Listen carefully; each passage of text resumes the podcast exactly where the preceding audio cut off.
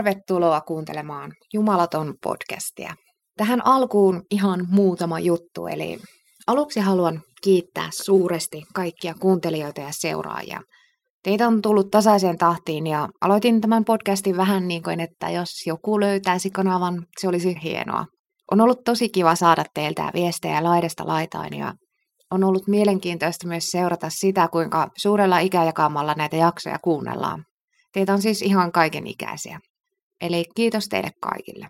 Ja mä itse olen ollut aina kiinnostunut tosielämän rikostapauksista ja muistan lapsuudesta jo Raija Pellin ja hänen juontaman poliisi TVn. Muistikuvia mulla on hänen vakavista kasvoista ja äänen sävystä, josta huokui se, että jotain todella huolestuttavaa on kyseessä. Muistan jopa sen, kun jonkun tapauksen yhteydessä aina näkyi se puhelinnumero, johon voi olla yhteydessä näköhavainnoista – että naivina pikkutyttönä ajattelin, tulisipa sinne mahdollisimman paljon vihjeitä, että pahikset saadaan kiinni.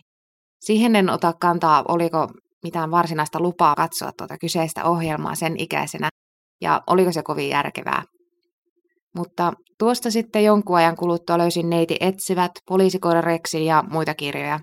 Suurin piirtein kymmenen vanhana kirjoitin jotain tarinoita, missä vilisi salapoliiseja ja tutkittiin jotain outoa. Muistan myös, miten mahanpohjasta otti, kun salatutkin kirjaston käytävillä noidan käsikirjaa. Ja nyt siis tämä tapaus lähinnä naurattaa.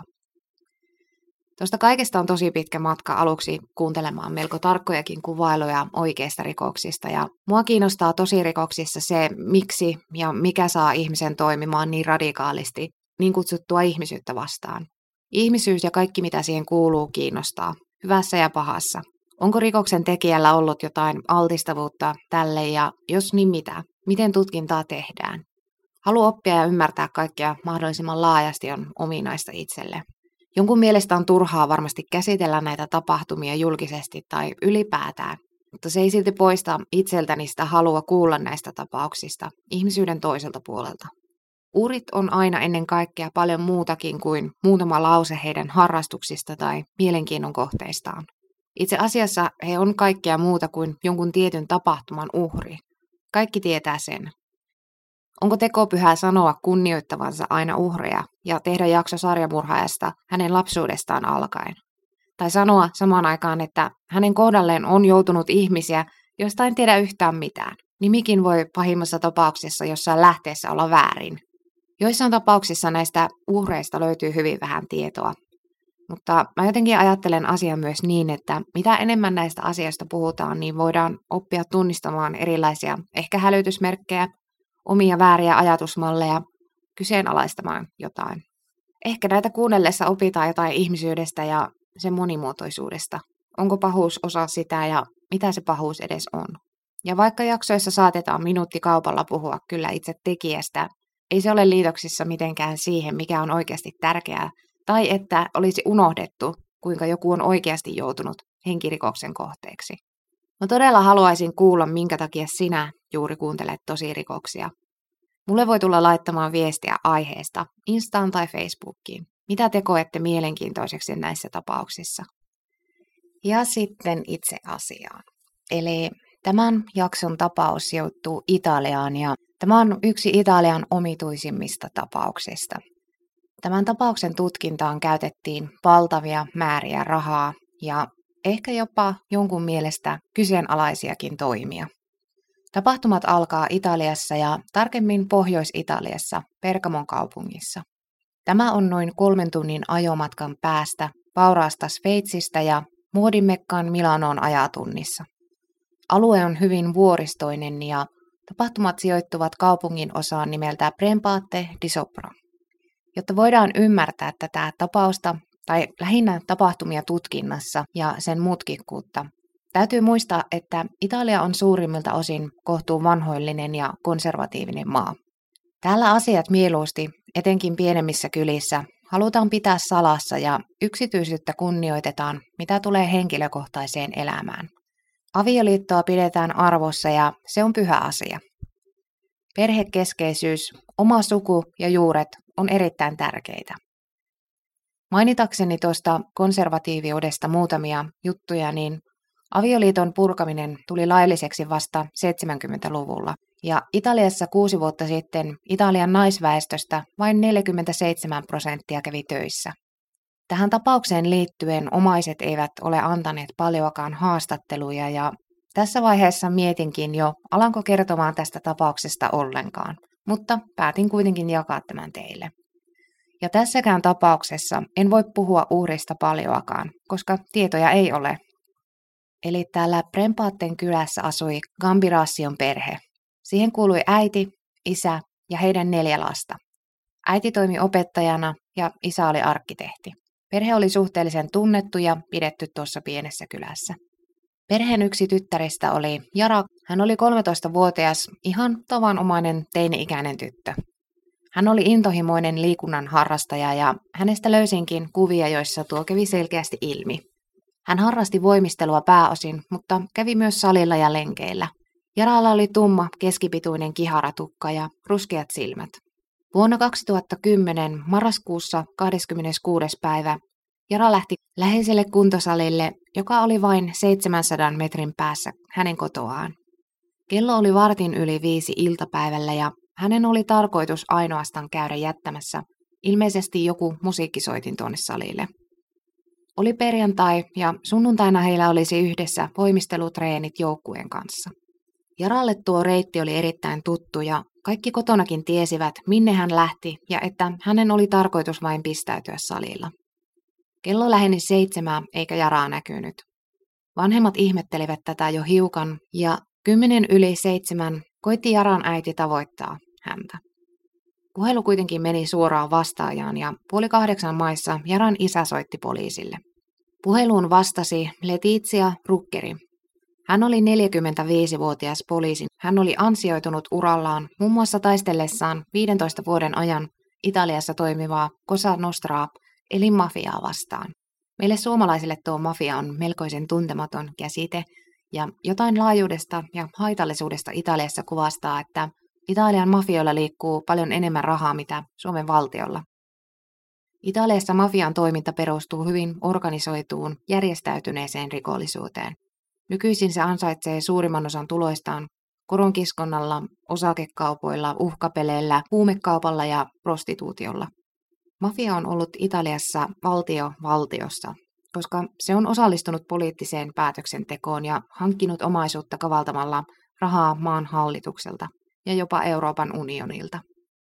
Eli Rucker oli ansioitunut taistelussa tätä Italiassa hyvin vahvasti ilmenevää rikollisuusmuotoa vastaan. Kuvissa hän esiintyy hyvin usein erittäin vakava ilmeisenä ja jopa vihainen ilme kasvoillaan. Tulee heti mielikuva hänen olevan aika lady omalla sarallaan. Hän oli täten nähnyt ja kokenut urallaan miltei kaiken. Hän tiesi, mitä voi olla vastassa ja osasi ylipäätään suhtautua asiaan asianmukaisella vakavuudella.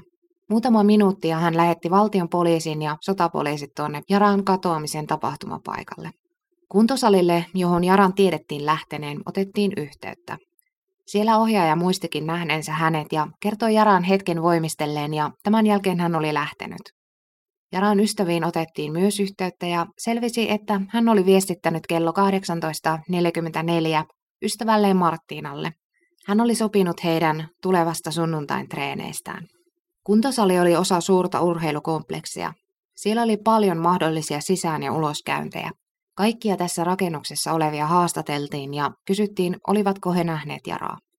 Muutamat sanoivat nähneensä hänet juttelemassa jonkun tuntemattomaksi jääneen miehen kanssa, mutta ei muuta. Poliisit alkoivat jäljittämään Jaraa poliisikoirilla. Siellä käytettiin tällaisia Italian ajokoiria. Kuntosalilta, josta oli viimeinen näköhavainto Jarasta, koirat lähtivätkin vastakkaiseen suuntaan. Eli ei sinne, minne Jaran oltiin odotettu menemään mennäkseen kotiin. Jaran matkapuhelin signaali paikannettiin ja viimeiset signaalit osoittivat läheiselle pienelle kylälle Mapelloon. Puhelin oltiin suljettu 18.50, noin viisi minuuttia jälkeen viestin, jonka Jara oli laittanut ystävälleen Marttiinalle.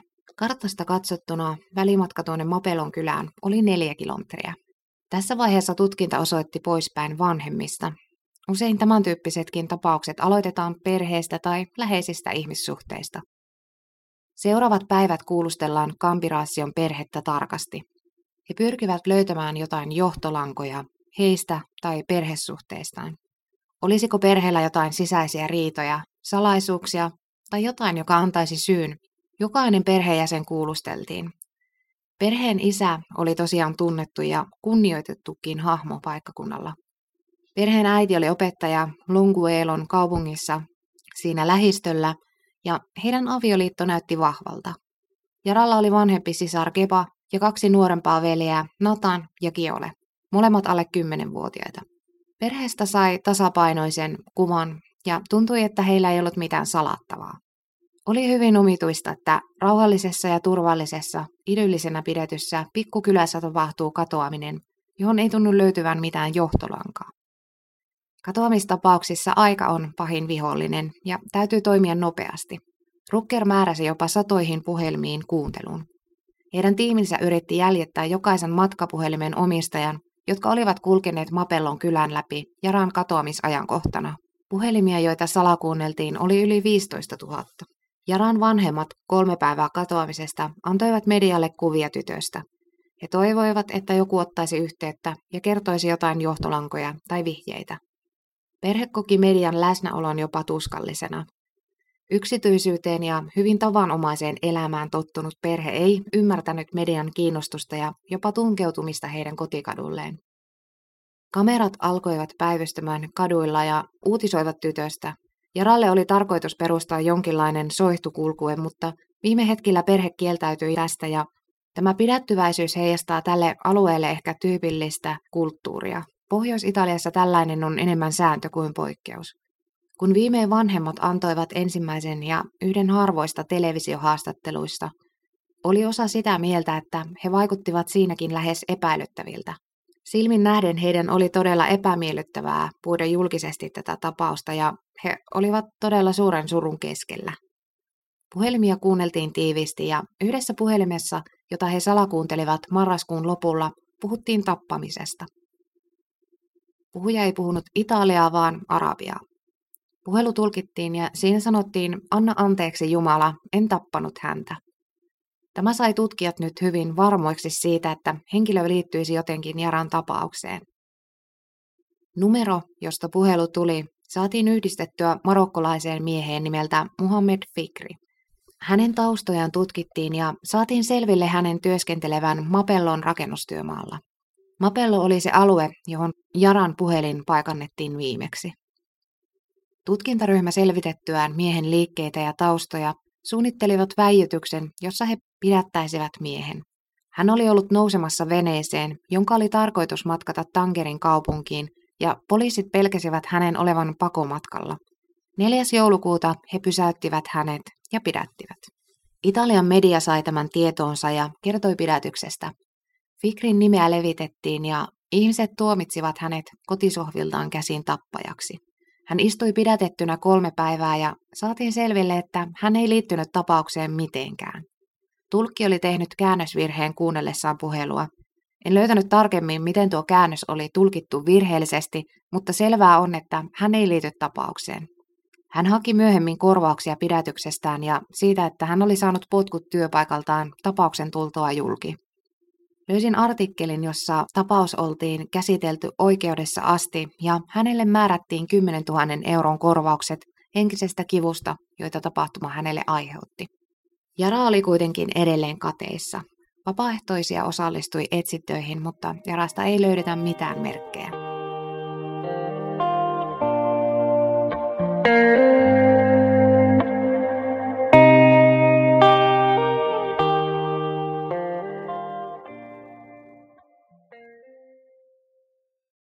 26. helmikuuta 2011, eli kolme kuukautta katoamisen jälkeen, oli tällainen paikallinen mies lennättämässä ilmeisesti jonkinnäköistä radioohjattavaa lennokkia. Alue, jossa hän oli, oli lähes autioitunut asuttamaton entinen varastokeskittymä, jossa oli suuri pelto. Hän testaili tätä laitettaan ja lähtiessään hän huomasi ensin jonkin vaateläjän ja sitten kengät. Hetken päästä hän tajusi, mitä tuossa oli ja soitti poliisit. Se oli Jaran ruumis. Löytöpaikka oli noin 10 kilometrin päässä tuosta Pergamotin kaupungista. Asiasta ilmoitettiin tutkintaa johtavalle rukkerille. Hän tuli tiedon kuultuaan heti paikalle myös itse. Uhrilla oli päällään musta pompertyylinen untuva takki kuminauharesorilla, keltainen Hello Kitty-paita ja tapahtumapaikalta löytyi myös Jaran iPod, talon avaimet sekä SIM-kortti ja puhelimen akku. Itse puhelin puuttui. Hänelle suoritettiin ruumiin avaus. Ruumis oli osittain hajoamisvaiheessa, mutta talvi ja pakkaset ilmeisesti suojasi tätä pahimmalta hajoamiselta. Jaralle voitiin osoittaa tulleen päähän kohdistunut isku, joka todennäköisesti oltiin tehty kivellä. Häntä oli puukotettu useita kertoja vaatteiden läpi. Lisäksi Jaran hengitysteistä löytyi kalkinjäämiä ja juuttikuituja. Häntä ei oltu raiskattu, mutta rintaliivien hakaset oltiin revitty auki. Kalkin ja Juutin olemassaolo ajateltiin liittyvän murhaajaan ja olisiko hän mahdollisesti jollain rakennuksella töissä. Rikostekninen tutkinta yritti saada sormenjälkiä muun muassa puhelimen akusta, mutta se ei onnistunut. Hänen vaatteistaan löytynyt jokainen veripisara tutkittiin ja alushousuista löytyikin vierasta verta, joka ei kuulunut hänelle itselleen. Epäiltiin, että murhaaja oli teon hetkellä haavoittunut myös itse. Tuntematon verinäyte tutkittiin ja sen osoitettiin kuuluvan miespuoliselle henkilölle. Italiassa he alkoivat kutsua tätä murhaajaa Ignoto 1, eli tuntemattomaksi. Poliisi oli vastuussa DNA-näytteiden ottamisesta ja pyrittiin ottamaan näyte aivan jokaiselta. Perheenjäseniltä, koulun työntekijöiltä, oppilailta, ystäviltä, kuntosalin jokaiselta työntekijältä ja kävijältä. Carabinieri, eli Italian yksi puolustusvoimien haaroista, sai tehtäväkseen keskittyä puhelutietoihin. Jokainen käyttäjä käytiin läpi, jonka he saivat haaviinsa. Henkilöllisyys selvitettiin ja otettiin heiltä myös DNA-näyte. Sanomattakin on selvää, että työ on vienyt aikaa ja resursseja, maksanut miljoonia. Luin, että tutkijoilla kesti DNA-näytteen muuttamisessa tietokoneelta luettavaksi vähintään kuusi tuntia. Toukokuussa 2011 pidettiin Jaralle hautajaiset ja muistotilaisuus, ne pidettiin siinä urheilukompleksissa, jossa hän vietti paljon aikaa ja jossa hänet viimeksi nähtiin elossa. Liikuntarakennuksen ulkopuolella valtava määrä ihmisiä otti osaa. Italian presidentti otti osaa suruun ja osoitti surun valittelunsa tapaukseen. Jaran arkku oli valkoinen, jonka päällä suuri kimppu valkoisia kukkia. Hautajaisten jälkeen jatkettiin ja tuhansia DNA-näytteitä otettiin. Lähellä tuota paikkaa, josta Jara löydettiin, sijaitsi yökerho nimeltä Sabien mobiili. Rucker kokeneena poliisina tiesi ja arveli, että urhaajilla on usein tapana jättää ruumis lähelle tunnettuja paikkoja tai tuttuja maastoja. Vaikka tuo ajatus kuulosti kaukaiselta, niin he alkoivat ottaa tuon yökerhon kävijöiltä vilkkaimpina perjantai- ja lauantai-iltoina DNA-näytteitä. Toisaalta myös löysin erään lähteen, jossa mainittiin, että tuolla yökerholla oli kyllä omanlaisensa historia. Yökerhon pihalle oltiin murhattu aiemmin nuori mies. Tuohon klubille vaadittiin jäsenkorttia, jotta sinne pääsi sisään. Viranomaiset saivat siis myös tarkat tiedot niistä, ketkä yökerhossa säännöllisimmin kävivät.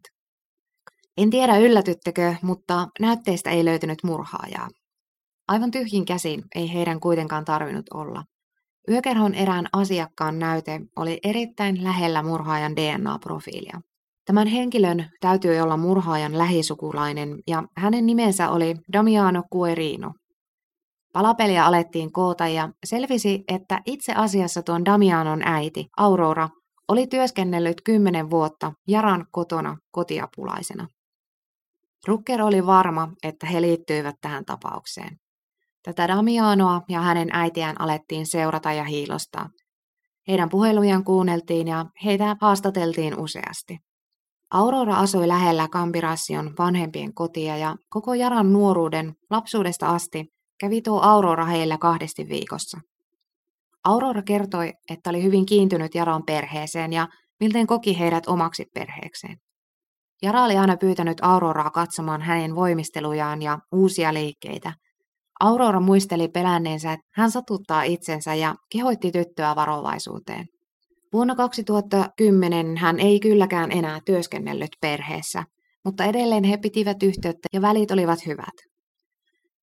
Loppujen lopuksi jouduttiin myöntymään siihen, että näillä hyvin erikoislaatuisilla sattumilla ei ollut mitään tekemistä Jaran katoamisessa.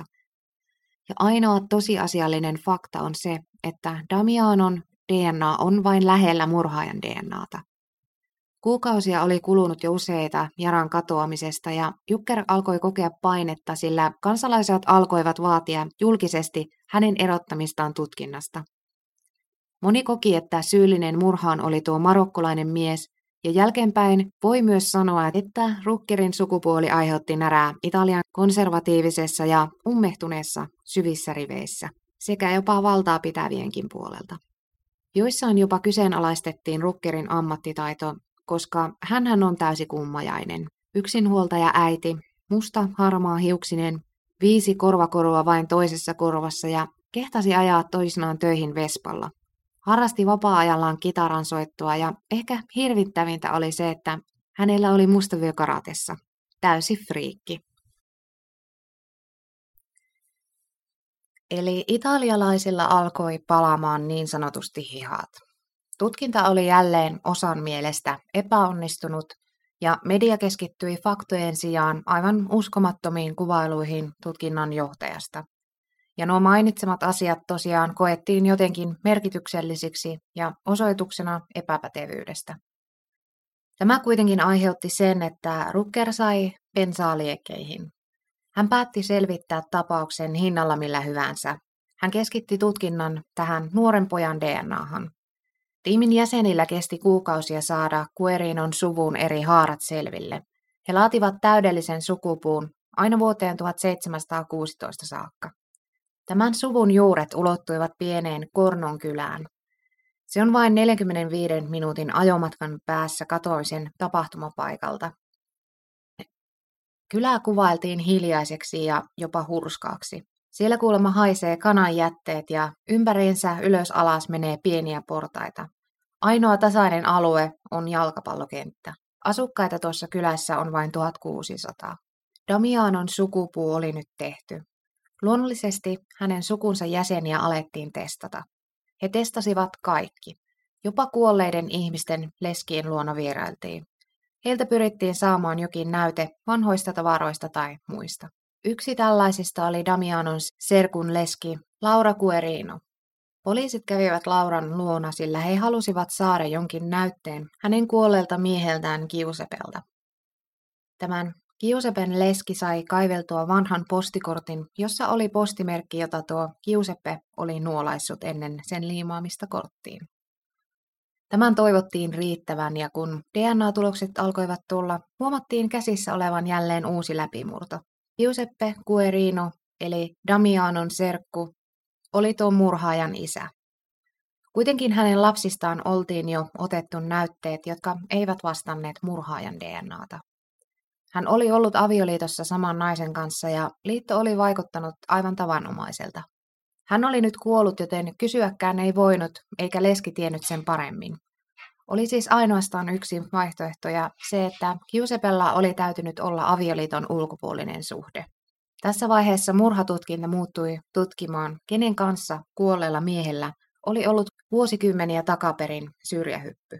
Aiemmin mainitsin jotain tuosta Italian ilmapiiristä ja nyt liikuttiin erittäin pienissä kylissä, joissa oli vuosisatoja vanhoja ja vahvoja sukuja ja salaisuuksia. Tutkijoilla oli täysi työ saada kukaan puhumaan kuolleen miehen elämästä, puhumattakaan hänen salatuista toimista vaimon selän takana. Tutkinnon kannalta kuitenkin oleellista oli saada pienimmätkin tiedonmuruset entisiltä työkavereilta, harrastetovereilta, kahviloiden paikallisilta ja ihan jokaiselta, joka tietäisi yhtään mitään. Pala palalta he pääsivät sisäpiiriin ja alkoivat saada pieniä tietoja. Näiden perusteella he alkoivat koota Kiusepen tuntemista naispuolisista henkilöistä listaa. Ja jotain hänen hämäristä toimistaan avioliiton ulkopuolisesta elämästä voi kertoa, että listaan päätyi 500 nimeä. En siis väitä hänen olleen tekemisissä intiimisti 500 naisen kanssa, mutta osa heistä kuitenkin on ollut hänen rakastajia. Hän oli paikallisen pussin kuljettaja. Välillä hän kävi soittelemassa torilla haitaria ja vaikutti ihan tavalliselta mieheltä, lukunottamatta sitä, että hän oli naimisissa ja nyt hänet liitettiin avioliiton ulkopuolisiin suhteisiin. Italialaiset toimittajat seurasivat näitä tapahtumia intensiivisesti. Lehdissä nämä vuoristokylien jäärät saivat erilaisia karikatyyrisiä nimityksiä, ja heihin jopa viitattiin sanalla omerta. Tämä sana on liitetty aina Sisilian mafiaan ja se tarkoittaa heidän tapaansa pysyä kaikesta vaiti, vaikka henki menisi. Paikalliset eivät voineet nyt käsittää, miksi 13-vuotiaan murhaajaa metsästävä poliisi otti DNA-näytteitä iäkkäiltä kylään yksin asuvilta leski- tai ylipäätään pariutumattomilta naisilta. Lisäksi Italiassa ilmeisesti rikoksista kuitenkin uutisoidaan niin, että lähestulkoon kansalla on samat tiedot mitä poliiseilla. Mutta nyt tässä tutkinnassa tiedettiin vain heidän tutkintatoimista. Ei oikein lainkaan siitä, mitä tässä taustalla kaikkea on. Miksi poliisit ottavat näytteitä täysin sattumanvaraiselta tuntuvista paikoista? Miksi se on niin laajaa? Miksi heidän kylinsä tunkeudutaan ja udellaan asioita sekä lähestulkoon joka toiselta naiselta otetaan näytteitä? Tutkijat saivat tietoonsa, että tuon edesmenneen Kiusepen rutiineihin kuului joskus pistäytyä Milanon eteläpuolella sijaitsevassa Salisse Terme kylpyläkeskuksessa ilman vaimoaan. Tiimi metsästi nyt näitä asiakastietoja tuolta ajalta ja yrittivät löytää yksin yöpyneet naiset tuosta paikasta, näistä tiedoista. He testasivat valtavan määrän naisia. Heille tuli seinä vastaan. Tähän asti oltiin testattu leskiä ja yksinhuoltajia, sinkkuja ja yksinäisiä. Entä jos se onkin myös naisen puolelta ollut syrjähyppy? Samaan aikaan Jaran perhe palkkasi oman asiantuntijan selvittämään etenkin heille tätä koko DNA-prosessia tarkemmin. Geenitutkija Giorgio Portera tuli heidän avukseen. Meni vuosi ennen kuin hän sai tutkinnan väen suostumaan nostamaan tuo kiusepesedän ruumis pois haudasta, sillä näyte hänestä oltiin saatu siitä postimerkistä. Tutkijat olivat pystyneet vertaamaan vain 13 markkeria tästä DNAsta, ja varmistaakseen tuloksen paremmin, täytyisi saada tutkia useampaa markkeria ja niiden täsmäävyyttä. Tulikin sitten marraskuun 4. 2013, kun näitä Kiuseppen jäänteitä alettiin nostamaan haudasta. Muutama kamera kuvasi, kun tutkijat ja Italian karabinieri kaivoivat hautaa. Näytteet saatiin ja tulokset tulivat ja siitä pystyttiin vertaamaan 29 markkeria. Ja nyt tuli täysi varmuus sille, että Kiuseppe on ollut tämän murhaajan isä. Juorut alkoivat liikkua ja kohta oli julkinen salaisuus, että poliisit etsivät murhaajan äitiä, sillä Kiuseppe näytti hänen olleen tämän isä. Rukkeri otti avukseen tällaisen paikallisen etsivän Mukerino. Hän alkoi olemaan erittäin tuttu kasvoalueella, johtuen siitä, että hän haastatteli suurinta osaa näistä asukkaista.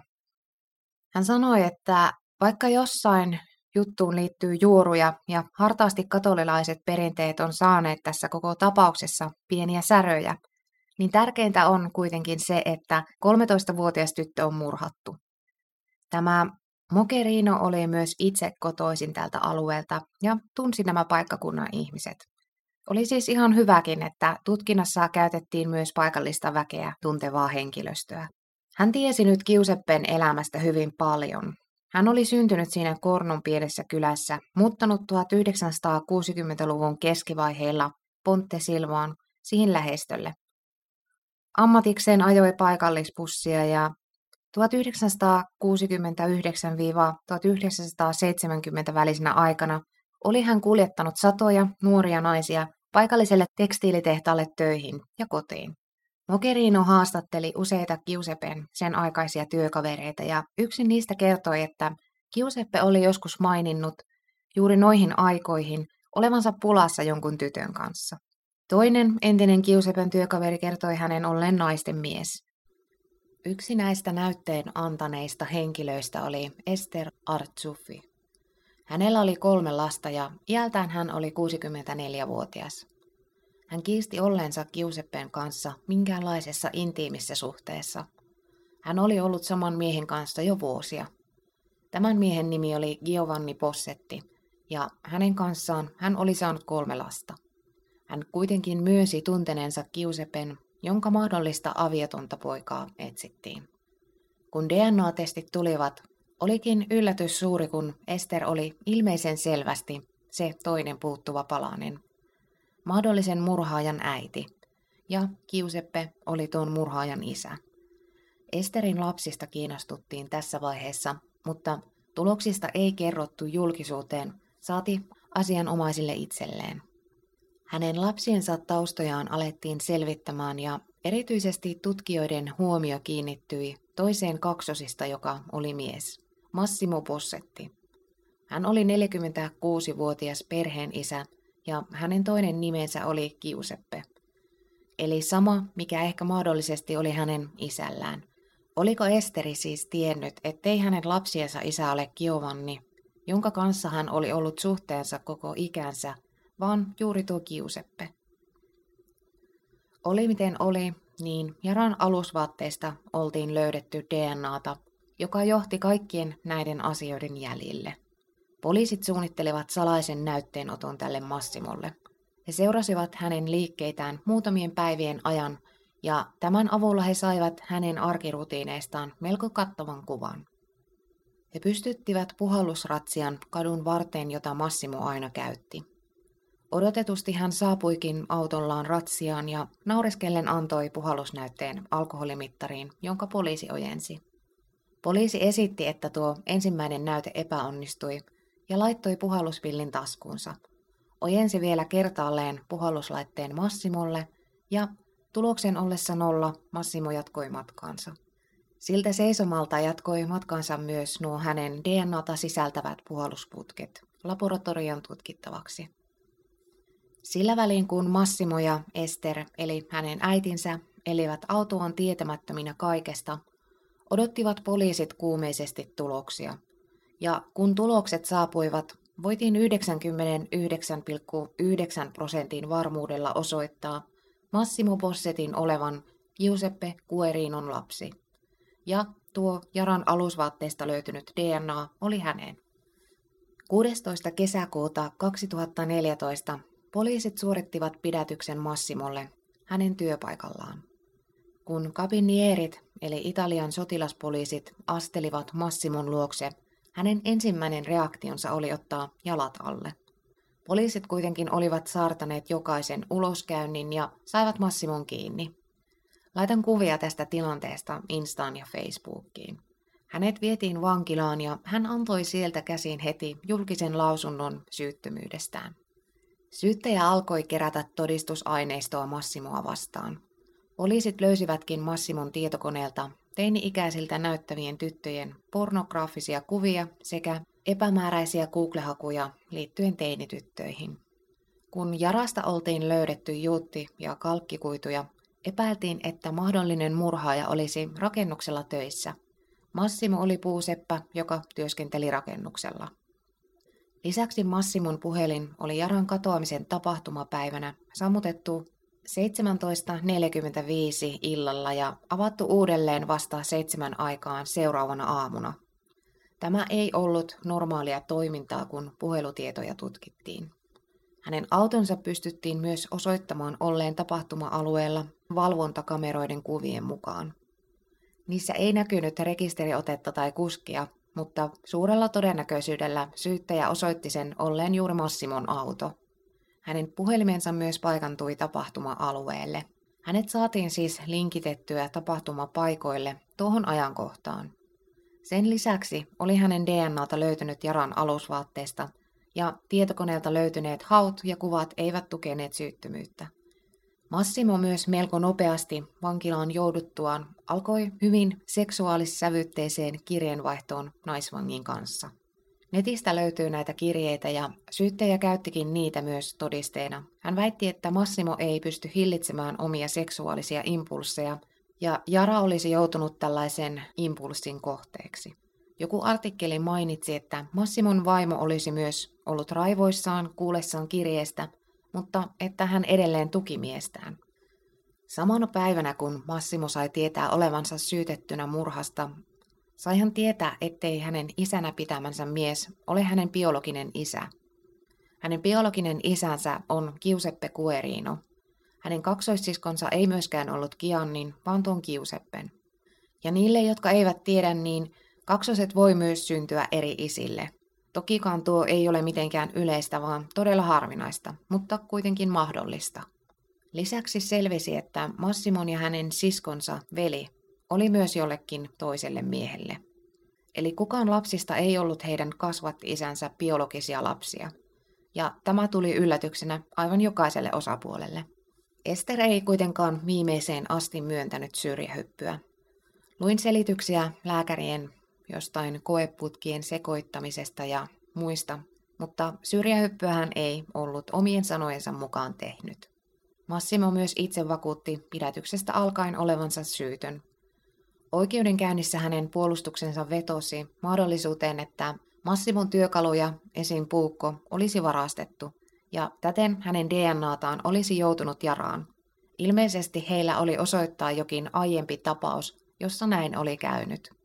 Puolustus pohti, olisiko Massimon koneelle murtauduttu poliisien toimesta ja että he olisi tehneet nuo teineihin viittaavat haut. Lisäksi Massimon vaimo todisti, että hänen miehensä oli ollut kotona tuona ajankohtana ja muutenkin puolusti miestään. Puolustus myös kyseenalaisti näytteiden otot sekä sen, kuinka hyvä näyte Jarasta loppupeleissä oltiin saatu. Jaran toisesta hihasta oltiin myös löydetty paljon kuntosaliohjaaja Silvia Brenon DNAta. Jara ei ollut katoamispäivänä tavannut Silviaa, joten oli outoa, että hänestä löytyi kuitenkin hänen DNAtaan paljon. Saatiin selville, että Silvia oli itkenyt juuri sinä yönä, kun Jara katosi. Hän oli ollut todella itkuinen, mutta lähteiden mukaan ei ollut tiennyt vielä katoamisesta, kun hän oli itkenyt. Hänen isä eikä veli tienneet, mikä Silvialla oli, eikä Silvia itsekään osannut vastata, miksi hän oli itkenyt. Hän oli vaihtanut veljensä kanssa jotain viestejä, jotka myöhemmin molemmat olivat poistaneet. Ennen tuota tai sen jälkeen ei viestejä oltu poistettu yhtään. En löytänyt tarkennusta tähän, mutta ilmeisesti nämä olivat puolustuksen käyttämiä huomioita. Joissain lähteissä myös mainittiin, että Jaran takista löydettiin nimenomaan Silvian verta, mutta suurimmassa osassa ei puhuttu verestä, joten mene ja tiedä. Kaikesta huolimatta Massimo Giuseppe Possetti tuomittiin elinkautiseen vankeuteen heinäkuun ensimmäinen 2016. Hän on valittanut tuomiosta ja useat ihmiset edelleen pitävät tätä oikeusmurhan uhrina. Hänen vaimonsa edelleen tänäkin päivänä vakuuttaa miehensä syyttömyyttä ja hänen äitinsä ennen kuolemaa kiisti jyrkästi kaiken, mitä tuli syrjähyppyyn ja tuki omaa poikaansa. Löysin italiankielisen artikkelin, jossa kerrottiin Massimon kaksoissiskon joutuneen pahoinpitelyn uhriksi, ja tätä en pysty ymmärtämään. Hänen puolisostaan on tullut ilmeisesti jonkin sortin julkisuuden henkilö, halusi hän sitä tai ei, ja hän on kuitenkin antanut useita haastatteluja liittyen tähän tapaukseen. Jaran vanhemmat nimesivät jonkun voimistelupalkinnon Jaran mukaan, ja ovat pysyneet poissa mediasta välttäen julkisia lausuntoja minnekään. Jara on haudattu hänen isovanhempiensa viereen ja haudassa ei ole kuolinpäivämäärää, ainoastaan Jaran nimi ja hänen valokuva. Hauta sijaitsee tien toisella puolella sitä urheilusalia, jossa Jara vietti paljon aikaa. Tässä oli tämänkertainen jakso. Kiitos kun kuuntelit ja jos pidät kanavasta, muista laittaa seurantaan ja Facebookiin sekä Instaan laitan kuvia tapauksista, joita kannattaa tulla katsomaan. Käyn enemmän kuin mielelläni myös keskustelua ja kuulen teidän mielipiteitä ja ajatuksia, joita mahdollisesti herää aina jaksojen aikana. Kiitos ja kuulemiin.